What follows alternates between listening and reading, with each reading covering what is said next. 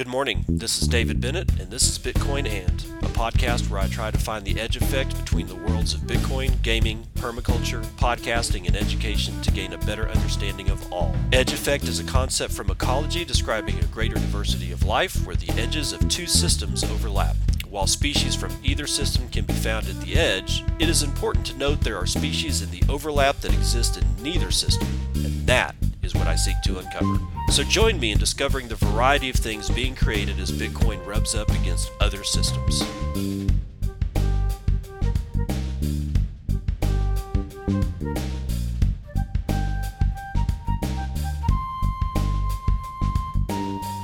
It is 10:30 a.m. Central Daylight Time here on this 420 2020. That's right. It's 420 day. So get your smoke on, bros.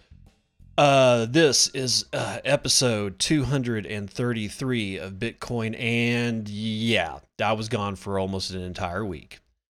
So the reason is, is because my arm was on fire for a week. Literally, I mean, it, I, I, I might as well have just had the whole my whole right arm in a cast for the entire week. I might as well have broken it. It was that bad.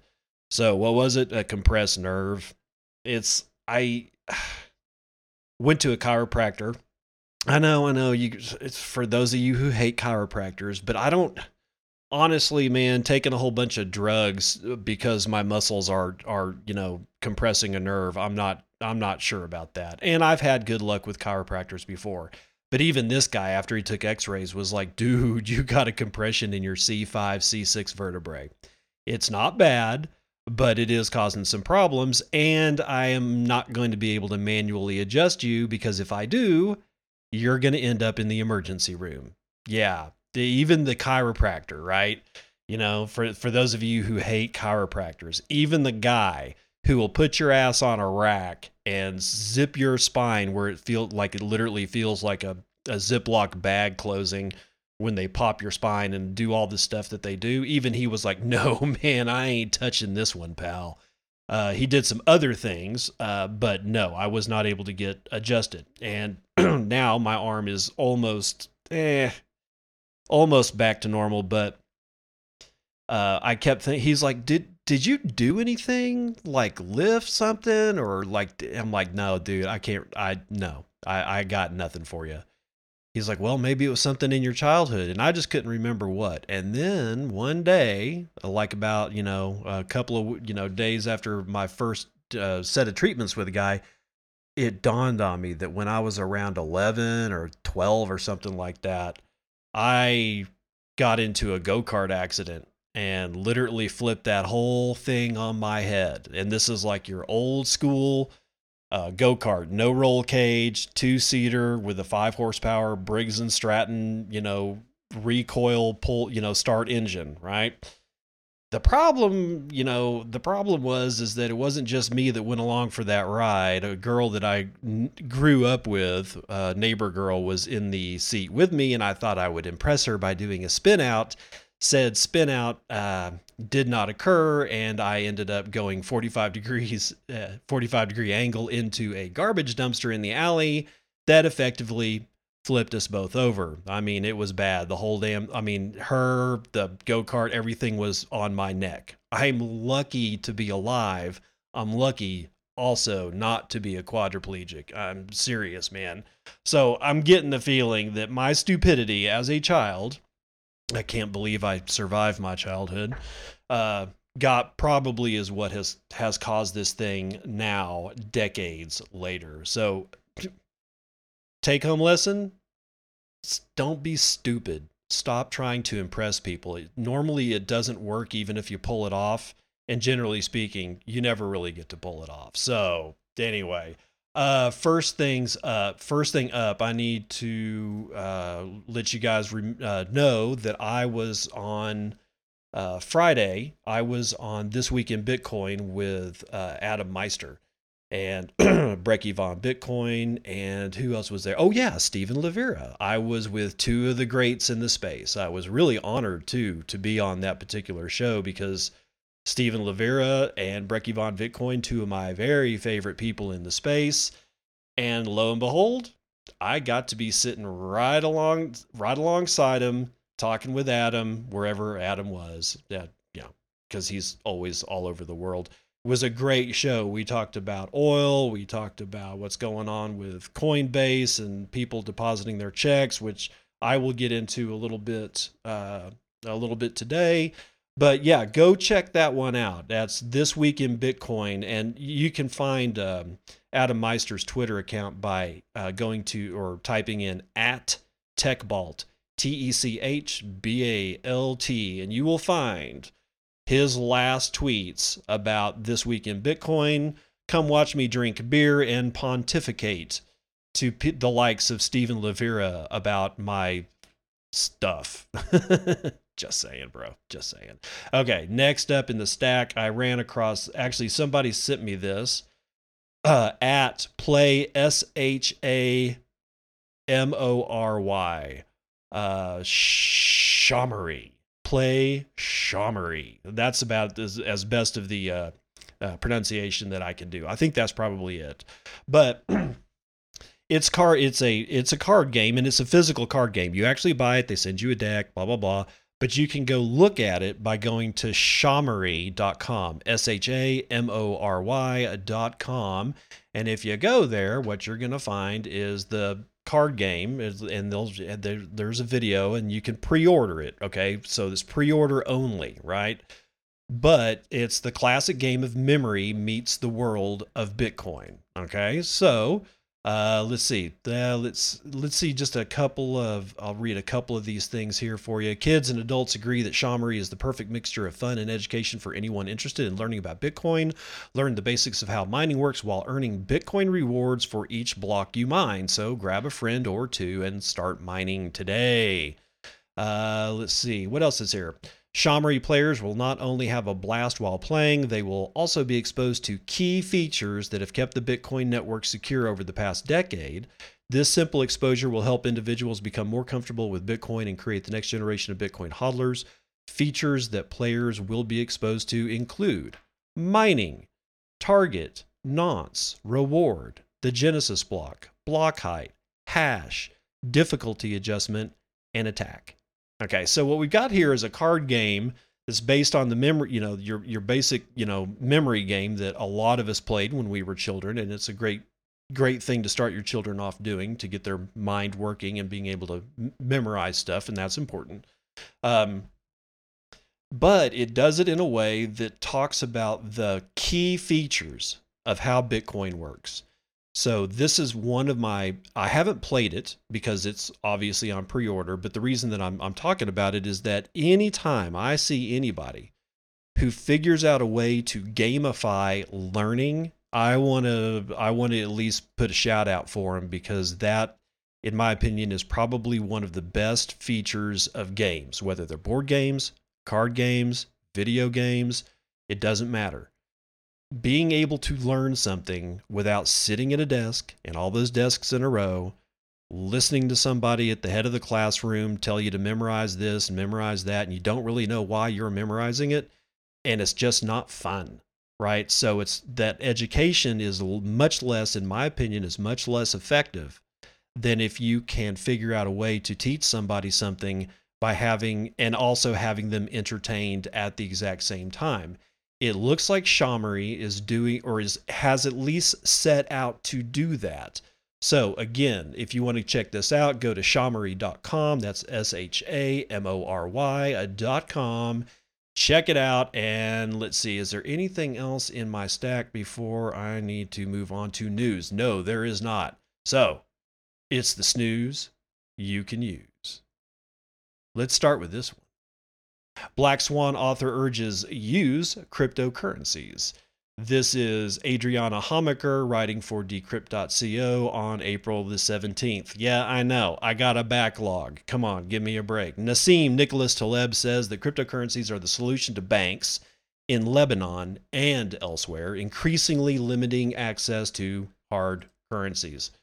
So Nassim Nicholas Taleb of Incerto fame, that's his series of uh, series of books that include, you know, things like Fat Tony and um, black swans and all that kind of stuff, and probably some high scale math. I haven't actually read, uh, starting from the beginning, the Incerto stuff. Uh, I've uh, have a coat like the Black Swan on tape, and I don't really get it. And I think one of the reasons is is that I need to start the Incerto series from the actual first book, and there's like eight books in it or seven or something like that it's a huge tome and by the time that man is done with this thing it's gonna be like a probably gonna look like a library anyway he is again the celebrated author of the black swan and fooled by randomness has urged lebanese citizens to turn to cryptocurrencies as banks increasingly impose tighter controls amid a deepening financial crisis the Lebanese American author and former options trader spoke out on Twitter on Thursday, tweeting, Use cryptocurrencies.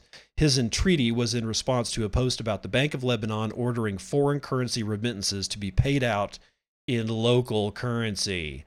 Lebanon's financial crisis predates the most recent economic fallout from the coronavirus pandemic. The Lebanese pound has lost half of its value since October after capital inflows dried up and protests erupted by some estimates, the number of Lebanese living overseas is three times the resident population in the country. So many Lebanese rely on money transfer services from abroad. But on Thursday, the Lebanese central bank ordered foreign remittances to be paid out in local currency at a market rate. The measures were taken to avoid a bank run. Taleb has voiced his approval of Bitcoin and cryptocurrencies before. Quote, I am very glad that we have cryptocurrencies, he said at a conference in India last December. Of course, you are going to have frauds and Ponzi schemes and all that with Bitcoin and crypto, but when you see governments like in Lebanon doing the Ponzi's, you tell yourself, what is better, he said. Lebanon is not the only country limiting withdrawals and transfers of foreign currency. Banks in Egypt, Poland, and even the U.S. have imposed new restrictions in the past weeks due to the economic crisis unre- unleashed by the COVID 19. The unprecedented crisis has been referred to as a black swan event. Rarity, extreme impact, and retrospective, though not prospective, predictability are the characteristics of such an event, according to Taleb, who coined the term. In his book, the Black Swan, published in 2007. He predicted a very strange virus spreading all over the planet, the active progress of which was associated with the number of people traveling. The outdated design of the aircraft, which allows the spread of infections in the cabin, combined with airport infrastructure unprepared for the epidemic, allowed travel to accelerate the spread of this dangerous virus, he wrote. But he doesn't believe the crisis precipitated by the coronavirus pandemic fits the black swan criteria. Quote, it's not a black swan, it's a white swan, he insisted last month in an interview with Bloomberg. Quote, I'm so irritated at people who say it's a black swan. We have had black swans. September the 11th, 2001 is an example. This was not that. And there's no excuse for companies and corporations not to be prepared, he said. Taleb's most recent mission is to instruct them how to do just that. So looks like uh, Nassim is getting getting all in, and it's it's good that this particular gentleman is on places like Bloomberg talking about this. It looks like his star is continuing to rise. Okay, so speaking of idiocy, oh God, the Daily Hodl, Daily Hodl staff writing for the Daily Hodl sometime today, which is 420. Crypto hackers want to negotiate after stealing $25 million in Ethereum and Bitcoin pegged assets from DeFi protocol. Yeah, as if DeFi couldn't get any worse. Uh, okay, whatever. If, if DeFi is terrible, come on.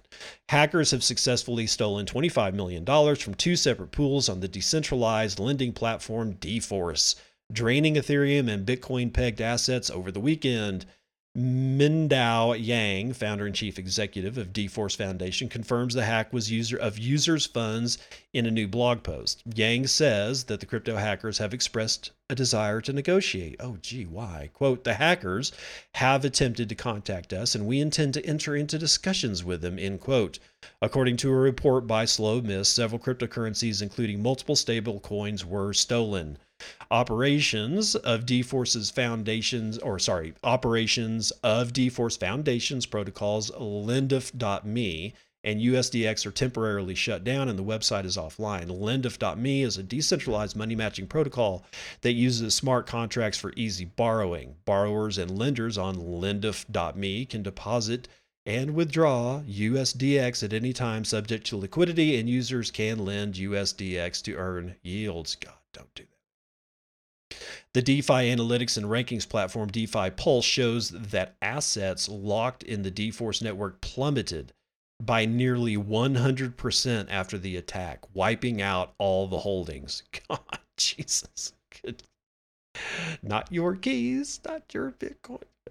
Okay. According to an analysis of the exploit by the team of Token Ion, or I think it's Token Ion or Token Lawn, whatever, T O K E N L O N, a decentralized exchange, the hackers were able to exploit a vulnerability in the smart contract that links ERC 777 tokens to Uniswap slash Lendf.me contracts. Slow Mist reports that after stealing the cryptocurrencies, the attackers converted it to ETH and other tokens on decentralized exchanges says Yang, quote, we are doing everything in our power to contain the situation. Contain? You lost everything. You don't contain that. Dude, geez, we have contracted law enforcement in several jurisdictions, reached out to asset issuers and exchanges to track down and blacklist the hackers' addresses, and engaged our legal teams. Yeah, decentralization works when you're not decentralized, like at all, because that's exact. Honestly, guys, you should, or I mean, that one paragraph right there should let you know that there's nothing decentralized about this. Law contacted law enforcement in several jurisdictions, not decentralized, reached out to asset issuers and exchanges to track down and blacklist the hackers' addresses, not decentralized. Engaged our legal teams, not decentralized. Okay. All of this is a lie. Get just, guys, Again, I cannot stress to you enough not your keys, not your Bitcoin. Stop lending out your Bitcoin. It's going to get stolen. dForce is one of China's largest decentralized, no, not decentralized, finance platforms for lending fiat-backed stablecoins. Last week, the platform raised 1.5 million in funding from Multicoin Capital, Huobi Capital, and CMB International. The weekend hack follows another DeFi exploit that happened earlier in April when Bisq, a decentralized exchange that enables users to trade anonymously revealed that hackers had uncovered a critical security vulnerability that allowed them to steal $250,000 in Bitcoin and Monero from the platform. Okay, Bisq is that even Bisq that actually does strive for you know some semblance of decentralization even these guys are getting hacked okay so you know it's we're so early into all this and all the technology that's coming out is it's all nascent. Even Bisq, which has been been around for literally years, is not immune to this kind of crap. Why? Because when we say years, that's four, five, seven years. Is that enough time to have rock solid shit? I don't know, man. The only thing rock solid after like you know 11 years, in my uh, opinion, is Bitcoin itself. But everything else that that goes on top of it, I don't know, man. Taking taking your life in your hands. Okay. Uh, vultures are eating each other. Crypto an analyst says clear competitor to Ethereum, emerging as Binance reveals plan to launch smart contract platform. Daily Hodl staff writing for Daily Hodl sometime yesterday. Binance is launching a smart contract blockchain to expand its ecosystem. Binance Smart Chain is designed to work in parallel with the existing Binance chain, which is already up and running, powering Binance's decentralized exchange. Yeah, be careful when they say that shit, guys. Uh, it's probably not decentralized. The new standalone blockchain will have self contained technical and business functions so that it can continue to run even if the Binance chain stops working for a short period. According to the newly released white paper, the Binance Smart Chain blockchain is compatible with Ethereum, expanding the blockchain ecosystem and allowing it to work with most decentralized applications with zero or minimal charges. Yes, always the promise of zero charges and it's always gotten us in trouble. Quote, to take advantage of the relatively mature applications and community, BSC, Binance Smart Chain, chooses to be compatible with the existing Ethereum mainnet. the implementation should leave room for BSC to catch up with further Ethereum upgrades. Smart contract layer from Binance will combine the EOS delegated delegated proof of stake and proof of authority systems to power a faster network performance and increase scalability. According to the development team, it will offer several key features: smart contracts, Binance Coin, staking, an open source platform, Ethereum compatibility, fast block times, and low transaction costs. Yeah, you just wait.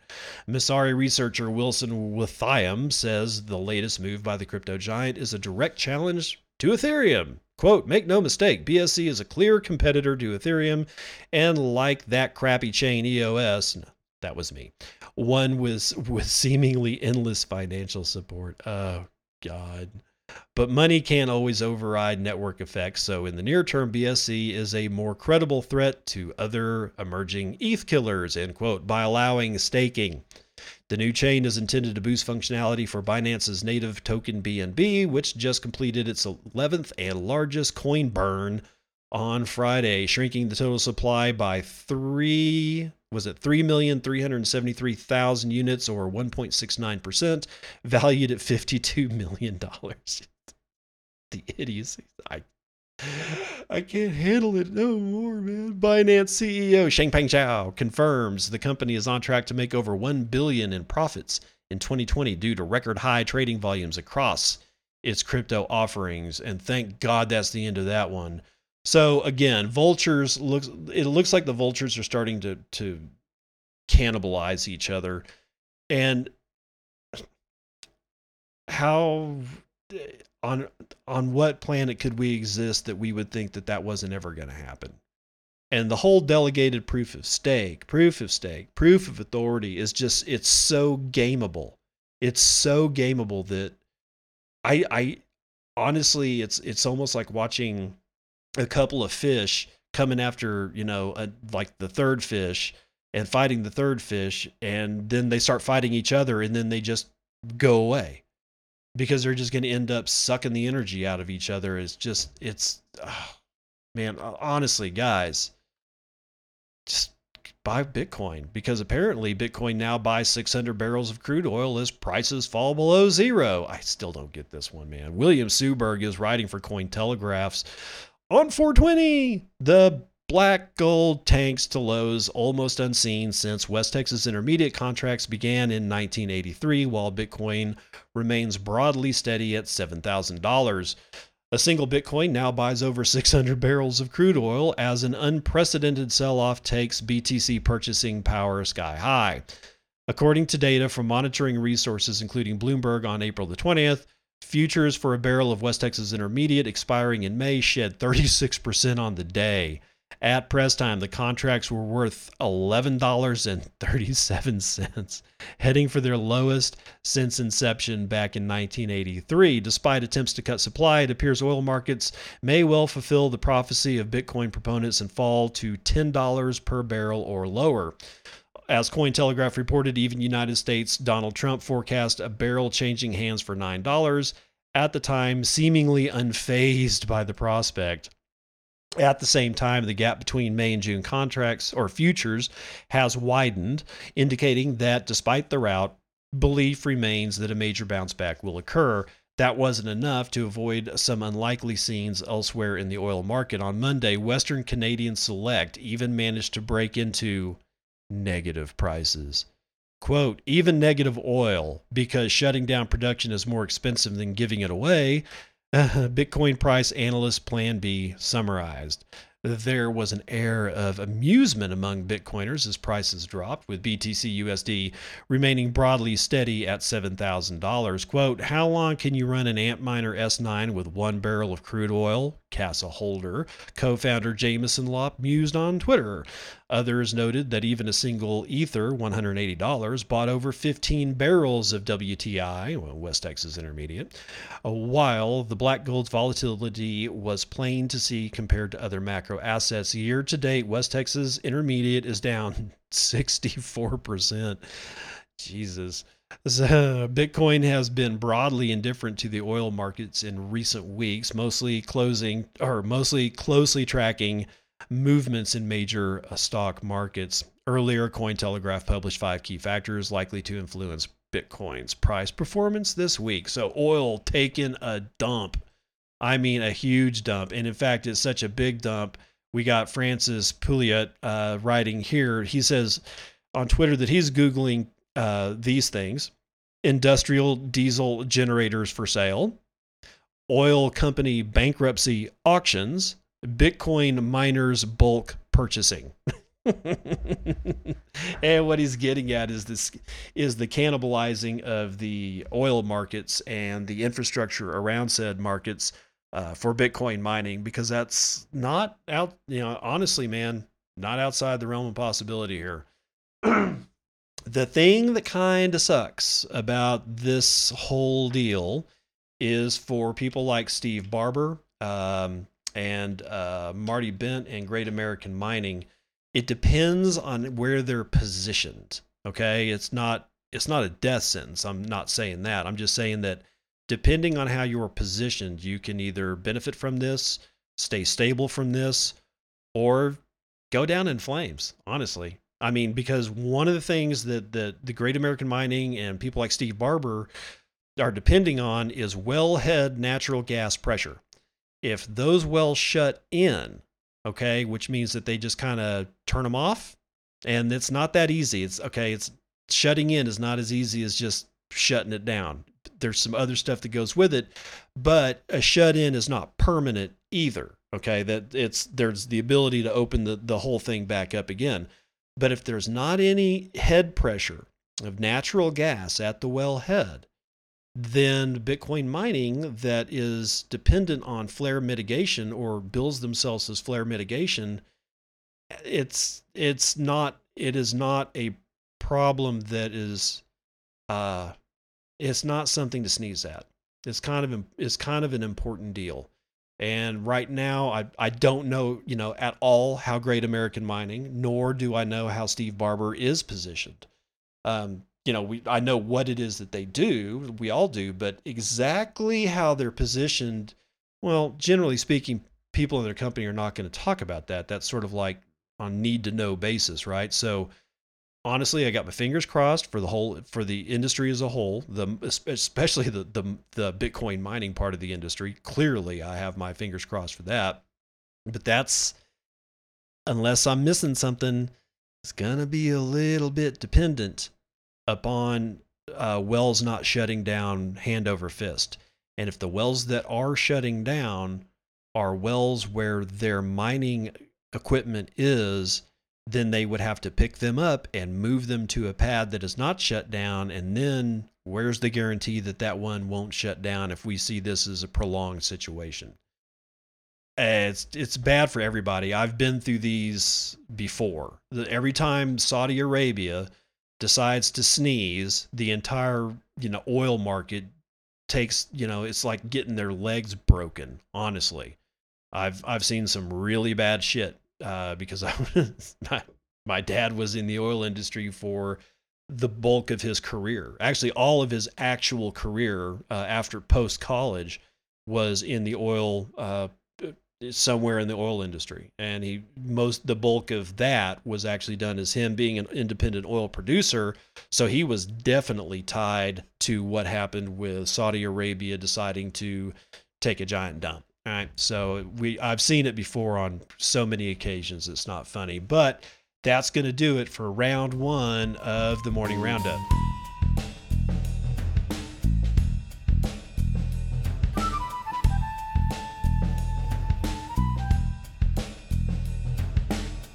Uh, let's got, get on into vital statistics. Let's start with traditional markets. Let's see what's going on here with CNBC forward slash market or CNBC.com forward slash markets.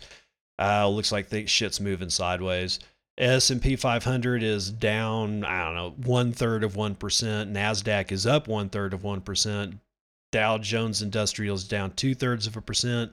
Uh, FTSE is up a half a percent. Nikkei is down one and change of a percent. So it's eh, it's one of the, it's Monday, man, and nobody knows what the hell's going on. So everything looks like it's just trading flat. Bonds, uh, at this point, who gives a shit? Because honestly, can you trust even this stuff? But again, I've got on oil. I've got a uh, a price of ten dollars and forty six cents West Texas Intermediate. That represents a seven dollar and eighty one percent plunge, which is uh, apparently on a twenty four hour period is a forty two percent drop in the price. Oh my God, just a absolute bloodbath. In fact, it's possible this may well be worse than what happened in the mid 80s or late 80s when the Saudis decided to open the pipes on production. So, like I said, every time Saudi Arabia sneezes, the oil industry gets its legs broken. Now, on to happier things. Bitcoin is at a price of $7,053. We have a where's our low is going to be over at P2P B2B it's 6,970 our high is going to be at uh, X rates, which I no, actually it's at bit asset, seven thousand one hundred and fifty. So it's a decent spread, I guess. Uh, 282,000 Bitcoin have been traded hands uh, over the last 24 hours, giving us about 12,000 transactions on average per hour. only 693,000 BTC have traded hands in that period, and the average sent per hour was 28 29,000 BTC. Average transaction value is two and a half BTC, and the median transaction value is a little low, 0.029 BTC, or about 200 bucks. Uh, block times are really low, eight minutes and 53 seconds. We've had let's see, 0.11 BTC being taken in fees on a per block basis and about 18 BTC being taken in fees overall in the last 24 hours. We've had a drop of a little uh, right around 1% in hash rate, but we are at 113.5 exahashes per second according to bitinfocharts.com. Now, the last time nobody did any development whatsoever on Bitcoin was yesterday. Ethereum is at 179, Bcash at 229, BSV at 191, Litecoin at 41.9, Ethereum Classic at 5.5, Dogecoin at 0.002. you gotta love the Doge, man. 33,000 transactions for the last 24 hours for Doge.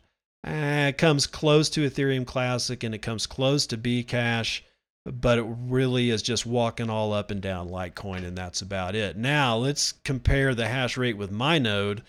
My node is looking at the hash on the network, and it's saying 115.4 exahashes per second. We've got 10.8 megabytes in the mempool, representing about 6,500 unconfirmed transactions. Now, as far as the last 10 blocks are concerned, all the blocks are full, so there's no mining chicanery going on there. Now, Lightning, given to us by Clark Moody Bitcoin, also known as bitcoin.clarkmoody.com. Uh, according to this, we have 957 BTC in the network. That represents $6.7 million in liquidity. We have 6,791 uh, nodes, representing uh, 36,393 channels we have a Tor capacity of 404.4 bitcoins, and the percentage is 42.2%. So the Tor capacity uh, is getting, we're, we're eking up to 50% of the Lightning Network being all Tor. That's going to be nice. Number of Tor nodes is 1,983. So that's going to do it for Vitals.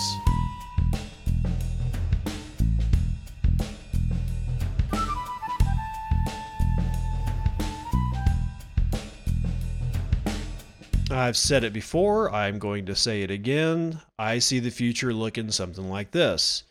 Really shitty fiat currencies from countries are going to flow into the United States dollar. And as the United States themselves turn that currency into a shitty fiat currency, which it kind of already is, but it's the strongest shitty fiat currency that we have amongst all the shitty fiat currencies, uh, it's still going to start losing its luster. I this is what I believe.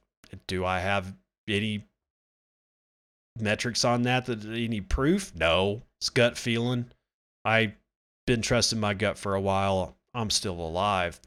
Um, I I really think that USD is going to after it gets start like is the you know after it completes its black hole of the rest of the world's fiat shitty fiat currencies, it itself is going to start flowing into Bitcoin and other things. It's not going to just be Bitcoin. There's always going to be the absolute dweebs who believe that their shiny new shitcoin is going to be the next Bitcoin. So kiss their ass goodbye.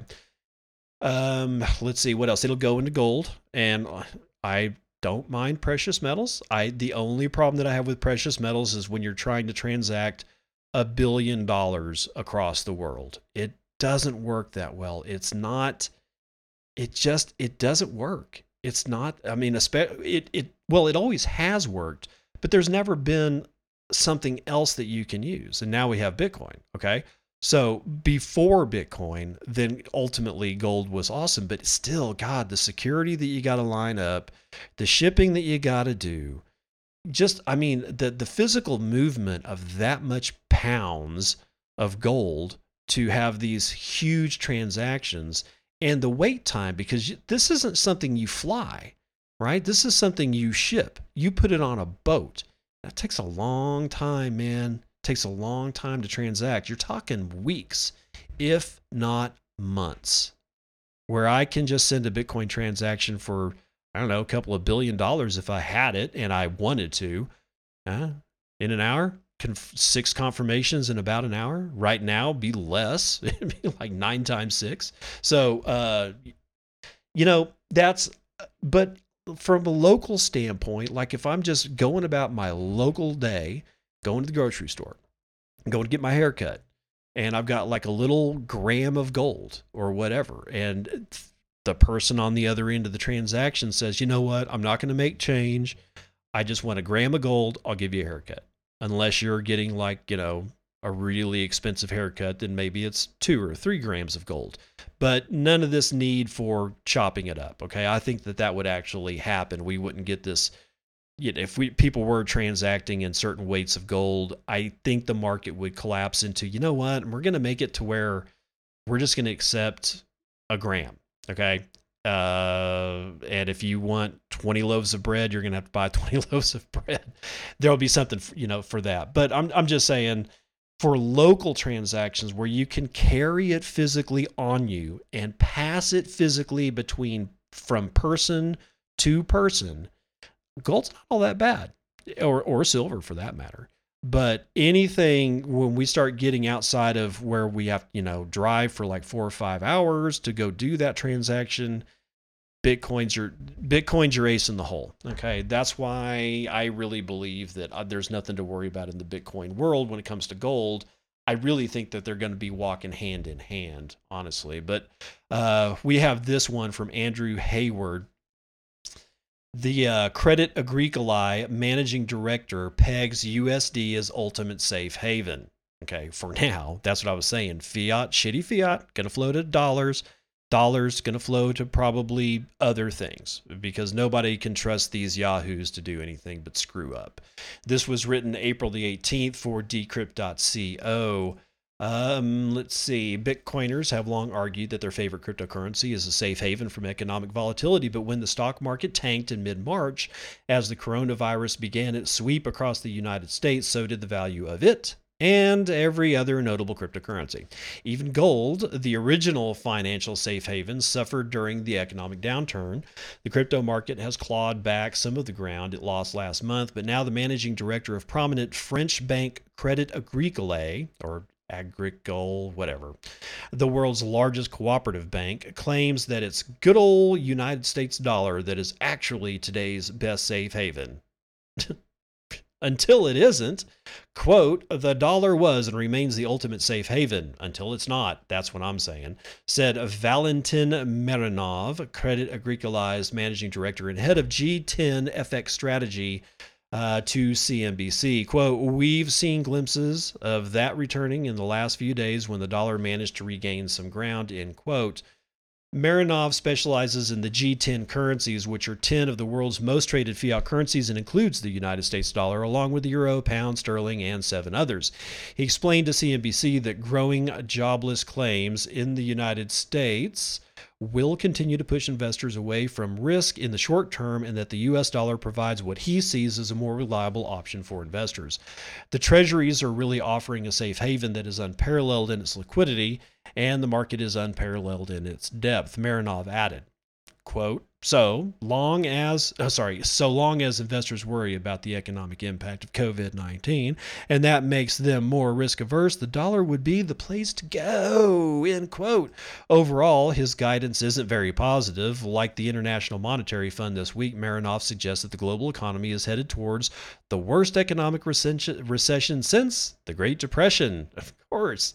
Even amid the warranted doom and gloom across the financial sector, the crypto market has been steadily recovering. The crypto markets grew this week, recovering $15 billion of value in a single day as Bitcoin crossed, crossed $7,000 and other cryptocurrencies saw similar climbs.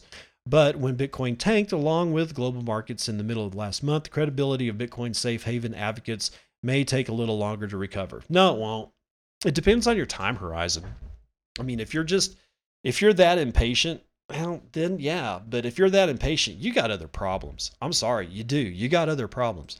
So take what this dude says with a grain of salt. But I really, the reason I read this is because it really started me, got me thinking about something that I've been thinking about for a long time, and that is the flow of value from horribly shitty current fiat currencies of other countries will go to the USD first on its travel to actual value because honestly, the only reason that the USD is strong or enjoys some kind of short term safe haven status right now is because it's the least shitty of the shitty fiat currencies. And that's the only reason. I'm sorry, but that, that, that's it. That's the only reason.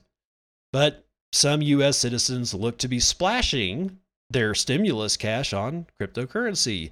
This was written today, 420 from by Paddy Baker for Coindesk.com. Nothing screams confidence in the United States economy more than swapping Federal Reserve issued money for a digital hedge against the mainstream financial system. See, I'm telling you, man, that uh, shitty fiat currencies into the least shitty fiat currencies into Bitcoin. The United States government issued more than $80 million or 80 million stimulus checks, each for $1,200 last week to be deposited directly into bank accounts.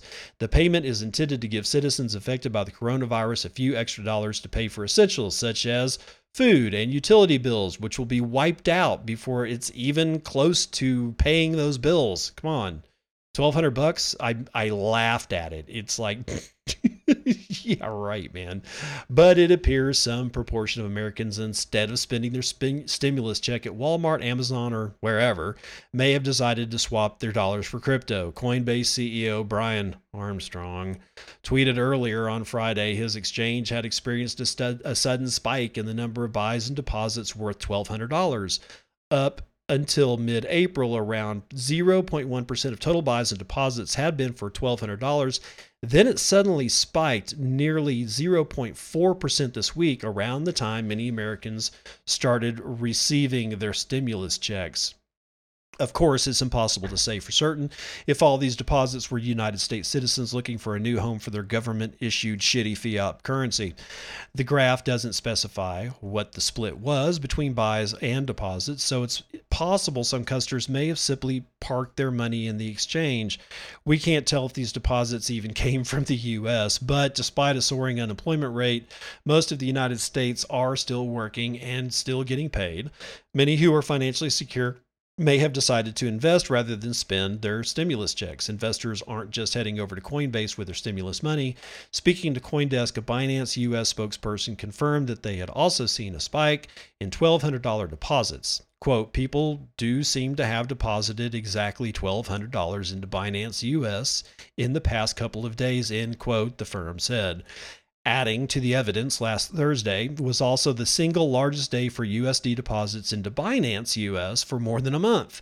The spokesperson added, but declined to go into the specifics of how many deposits that would be. Crypto prices took a hit when COVID outbreak fears peaked in March, but they have since rebounded, yeah, for now, with interest rates at record lows and other assets like equities reporting lackluster returns. Some U.S. investors may see this as an opportunity to try a new asset class. So there you go, man. Looks like everybody's just burning their fiat for actual value. So we've been talking about four. I've, I've mentioned 420. So let's read this one from Tony Splorotto, or wait a minute, Spilotro, Spilotro, Spilotro, yeah, Tony Spilotro. Yeah. Uh, he's writing for Bitcoinist.com. Says 420 day in crypto, remembering the class of altcoins that went up in smoke. During the crypto hype cycle and asset bubbles that formed in late 2017, everyone jumped on the cryptocurrency bandwagon and scrambled to launch altcoins designed to power a specific industry or category. Dumbasses. To celebrate the current 420 day holiday taking place across the globe, we're looking back at a small subset of altcoins that went completely up in smoke when the bubble eventually popped there's an there's an altcoin token out there for just about everything imaginable. There's a Trump coin and a Putin coin, even Putin Classic. There was a Diet Bitcoin launched by Pablo Escobar's brother. Everyone has heard of Dogecoin, and there's even a token straight up called Useless Ethereum Token, complete with full disclosure that the coins are completely useless tokens. the token sale sold out completely. For a short duration during peak crypto hype bubble, more altcoins were created with more serious tones aimed at powering a specific industry, such as dentistry with Dentacoin, or the pornography industry with SpankChain, Wankcoin, or the Vice industry token. During the same time frame across North America, more and more United States and Canadian provinces began legalizing recreational marijuana, causing a massive surge in interest and growth in the sector. Pot stocks caught fire, and projects were launched for crypto tokens that would eventually underpin these these industries as the backbone. Pot coin, cannabis coin, hemp coin, dope coin, and others were all created out of thin air and launched for investors to get fleeced out of. Oh, I'm sorry, to take a position in. Potcoin was among the first cannabis industry focused tokens to experience success. During the bubble, the crypto asset went on a roll from $0.001 per token to well over 40 cents per token at the all time high. Investors in the cannabis crypto were feeling just as high for one reason or another. Since that high was set, the altcoin went completely up in smoke. God, the Oh, this is I. The puns are just. This is like dad joke worthy, man. And so did other marijuana focused altcoins: Potcoin, Cannabis Coin, Hemp Coin, Dope Coin, Canna, Canation, Paragon Coin, Blazer Coin, and all the other pot related crypto coins have fallen over 90% or more from their all time highs. Some have lost as much as 99.9% of their valuations, leaving investors burnt out. Markets are cyclical and while it's possible that these altcoins eventually will make a comeback, God, like, oh, I can't stop laughing. Time has shown that many industries don't need a crypto token and has since revealed that any projects designed to serve such purposes weren't well thought through business proposals and are completely unnecessary. Most will never recover anywhere close to their all time high prices, even though the marijuana industry is thriving and growing rapidly thanks to widespread legalization across the world and an expanding acceptance as a recreational drug and medical treatment alternative. So, yeah, all the 420 puns all in one place just for you guys. Now, this is from Bitcoinist.com's Nick Chong, Cheech and Chong whatever. Is Bitcoin digital gold? The Federal Reserve tears narrative apart with new report. oh, yes. Let's see what the Federal Reserve has to say about Bitcoin. I wonder what a buggy whip manufacturer would say about the automobile during the rise of automobiles. It's hard to say. I, I can't imagine. I can't imagine what they whatever.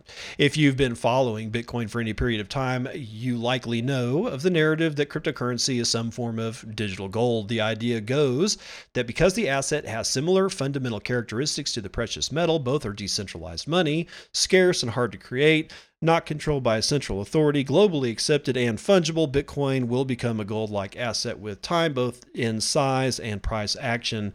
Uh, that watch out for that not controlled by a central authority. I find that rather bullshittish. Okay, you damn right. Gold is controlled by central authorities, and they're all colluding with each other, which makes them one big central authority. Uh, gold prices have been screwed for years because of these people. So yeah, not decentralized. Sorry, just saying. According to the Federal Reserve's Kansas City branch, however, it's way too early to even mention this narrative. In fact, the central bank ripped apart the sentiment in a recent report that went largely unnoticed by the crypto community. Yeah, because we don't give a shit what the Federal Reserve has to say about anything, much less Bitcoin. But in a note published last week on April the 15th, the Federal Reserve Bank of Kansas City claimed that Bitcoin is decisively not a safe haven. buggy whip, noting that the asset has acted more like a risk asset than digital gold. The central bank branch cited Bloomberg data, which showed that Bitcoin during periods of stress shows that Bitcoin operates with a positive correlation to the S&P 500 index to a level quote significant at the 5% level end quote. On the other hand, during periods of stress, 10 year treasury bonds and the price of gold has operated with a slightly negative correlation to the S&P 500 showing that BTC has not achieved the safe haven status. Oh, thank God the Fed's here to tell for telling me what the truth is. Although many agree with the Federal Reserve in that Bitcoin isn't digital gold, it's not digital gold yet. That that's to say if the cryptocurrency hasn't achieved the digital gold or safe haven status already, it's getting there. In April's edition of Bloomberg Intelligence's Crypto Outlook, a key theme was that Bitcoin is slowly maturing towards trading like gold does. God, I hope not. A sign that it is becoming digital gold. The commodities desk specifically pointed to the adoption of the CME's BTC futures, the decreasing volatility on a macro scale, the growing correlation between gold and the cryptocurrency, and the growing number of users to back its assertion that Bitcoin is slowly becoming digital gold, not to mention with the block reward halving, which will arrive in what estimates suggest is under 30 days, Bitcoin's inflation rate will begin to almost mirror that of gold, which may accelerate this ongoing process because, as it stands, BTC has the inflation rate higher than, around double of, most fiat currencies of the developed world, which is presumably hampering its attempts at becoming a digital scarce asset. Even though Bitcoin isn't digital gold yet, analysts have said or still said to buy the cryptocurrency in tandem with the precious metal due to macroeconomic trends. For instance, Arthur Hayes, BitMEX CEO, remarked in a blog post that he thinks that investors should buy a Bitcoin and gold for the ongoing monetary regime shifts whereas money is becoming increasingly easier to get due to central bank policies. Yeah, no shit, bro. No shit. Okay, honestly, gold prices have probably been manipulated. God, I don't even remember when we were able to get gold again legally. It was when was that? It was like was it the late, very late seventies or early eighties? I can't remember when we were allowed to actually, you know, as Americans, be free and go buy a metal. God forbid. but I, I think you know it's it's not like there hasn't been you know, I'm not getting this because I'm putting the math together myself on the manipulation of gold prices. This is coming from tens and twenties of people who are the math guys in the business, and they've been saying for years that gold prices have been manipulated.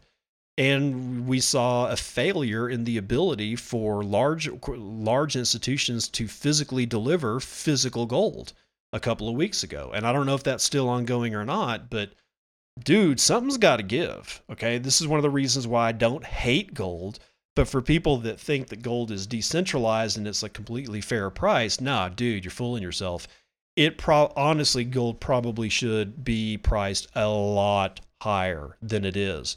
But then we get back into the physical ramifications of what it means to trade physical gold to trade value. It's heavy. It's really heavy. And honestly, man, unless a, like a like a, a one kilogram bar of gold becomes like worth something like you know a hundred thousand dollars, it's always going to be difficult to transact large amounts of value. It's always going to be that way because gold, by and large, is a very dense, heavy metal. It just is. And that causes physical problems. So that's why I like Bitcoin and gold. There's no reason to hate one and like the other, and vice versa. Okay. And uh, now here's what you here's what you really don't see outside of uh, let's say uh, Saudi Arabia. Bitcoin ATMs grow by 70%, adding over 3,100 machines worldwide. Again, written on 420. Ali Martinez is writing on 420 for CryptoSlate.com. He says the number of Bitcoin ATMs around the globe has grown substantially over the past year, suggesting growing interest from customers. Bitcoin ATMs, also known as BTMs, are popping up everywhere in the world as demand for a convenient on ramp to the so called safe haven asset continues to increase. Data from Coin ATM Radar reveals that over the past year, the number of BTMs worldwide rose over 70%.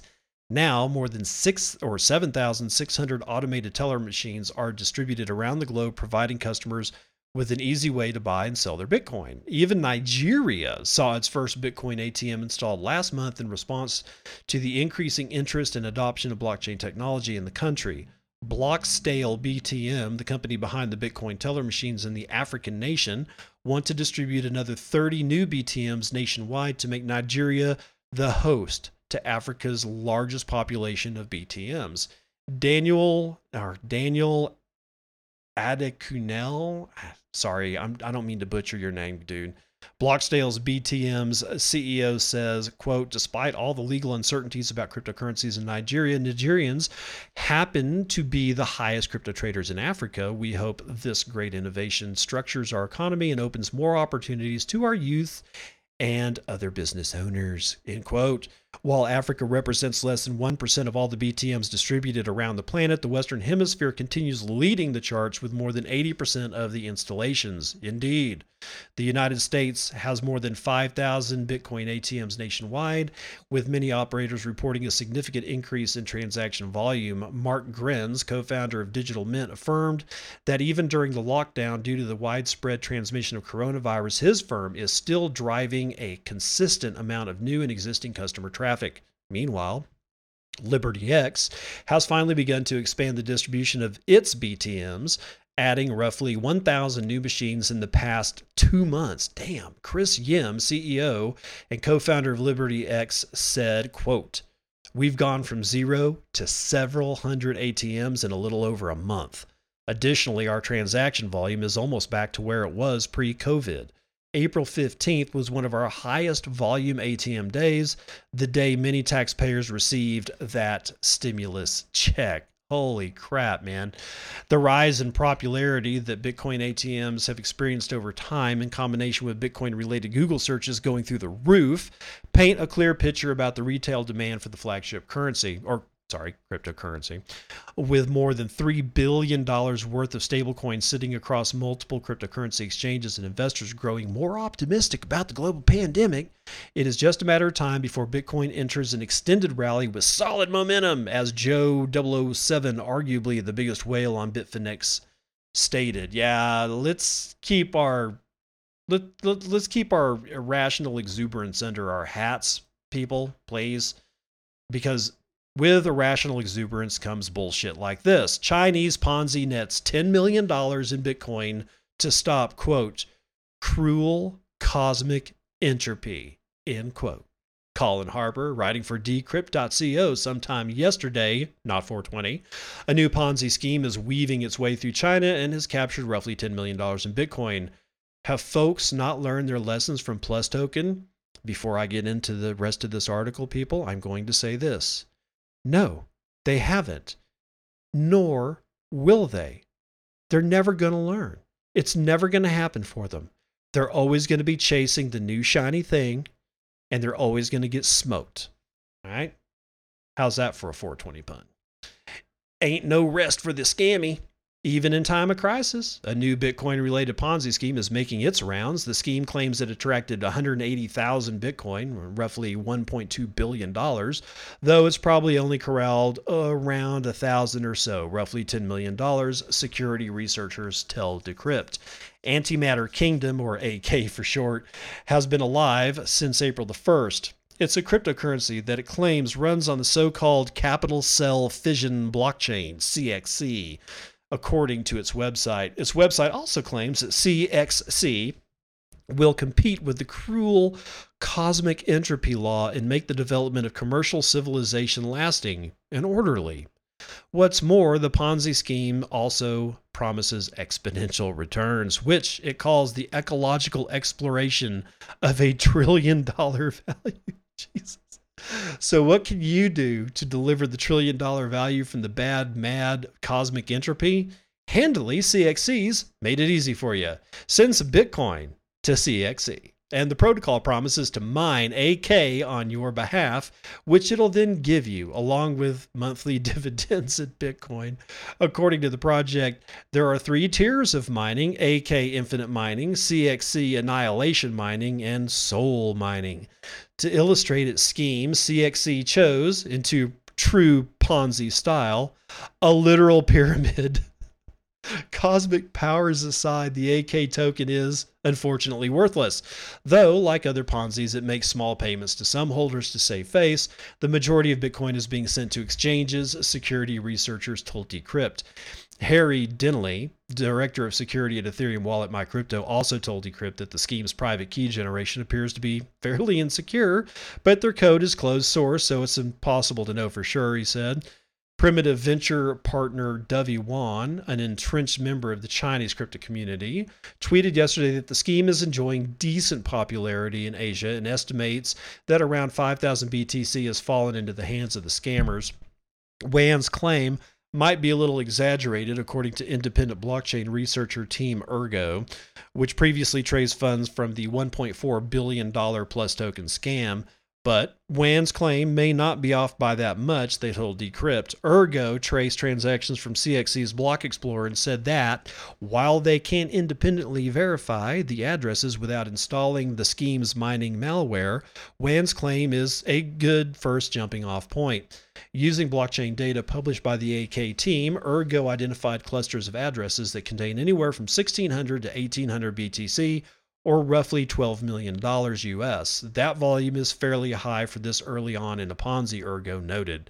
Some of these transactions may be made by the scammers to falsify interest, but the smaller transactions are likely token purchases or payouts to token holders, Ergo told Decrypt.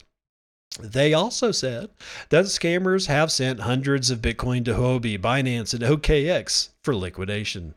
$12 million is no petty sum, but it's nothing compared to the 200,000 Bitcoin or 1.4 billion stolen in the Plus token scam. But Antimatter Kingdom possesses similarities with Plus token. Like Plus token, AK's website is scrawled over with gibbering word salad and throws around useless terms and phrases that are further garbled by the linguistic leap from Mandarin to English. And like Plus token before it, the scheme also makes grand promises of outsized returns. Another curious common link Antimatter Kingdom claims that its token can be stored in a number of wallets, one of which is Huobi or Huobi, whatever, a Chinese exchange that Chainalysis and other independent researchers proved was offering trading to OTCs that held some of the Plus token funds. It appears crypto investors can't catch a break. dForce, a decentralized finance protocol built on Ethereum, lost 25 million in an exploit this weekend after hackers exploited a known vulnerability with an Ethereum token. The attack came right after the Chinese project raised 1.5 dollar seed funding.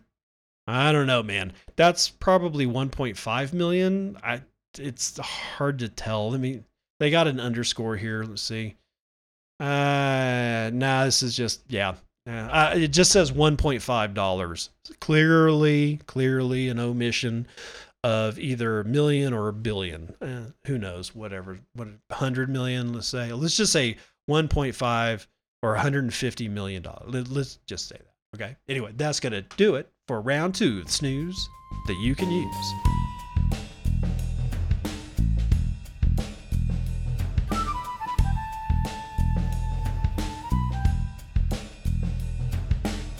All right, I don't have a train wreck for you. Okay, I literally have been off my computer. If you've seen me tweet, it's been from my my phone. Okay, uh, but I have really not been chilling out looking for daily train wrecks, so I don't have one for you today.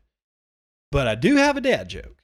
Now, this one uh, actually comes from Sister Kryz, S I S T E R K R Y Z on Twitter, also known as Viki. Um, I got this joke because my good friend Coin Laughs uh, sent it to me, or at least he tagged me in the uh, in the thread. So I'm very appreciative to you, Coin Laughs, for giving me this one because honestly, dude, this is too good. My man just tripped and fell while carrying a bunch of clothes that he just ironed. I watched it all unfold.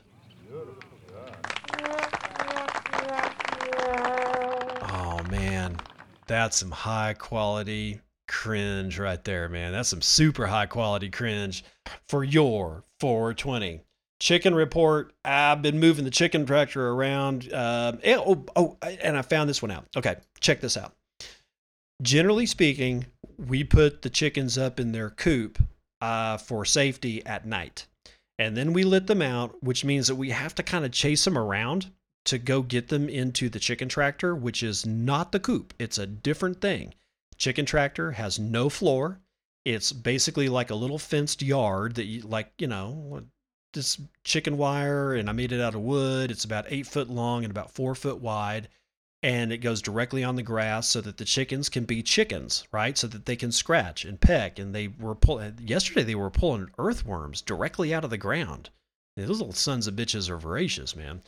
Um, but to get them into the tractor, we had to kind of chase them around and you know, pick them up and get them in there. And it was honestly, it took a long time. And then yesterday, um, I was about to put them in.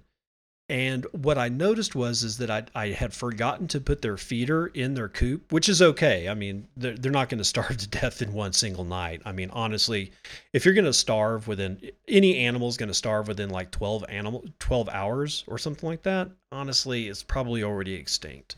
Um, so after about you know eight hours or ten hours in their coop when we pulled them out clearly they're hungry. They're not starving to death but they're hungry. And i didn't have their feeder in the bottom of the coop for them to automatically hit and start wiping it out right? It was actually outside. So i let them out of the coop. They're running around. They're going after grass doing their scratching thing. And i pick up their feeder and i start walking to the chicken tractor.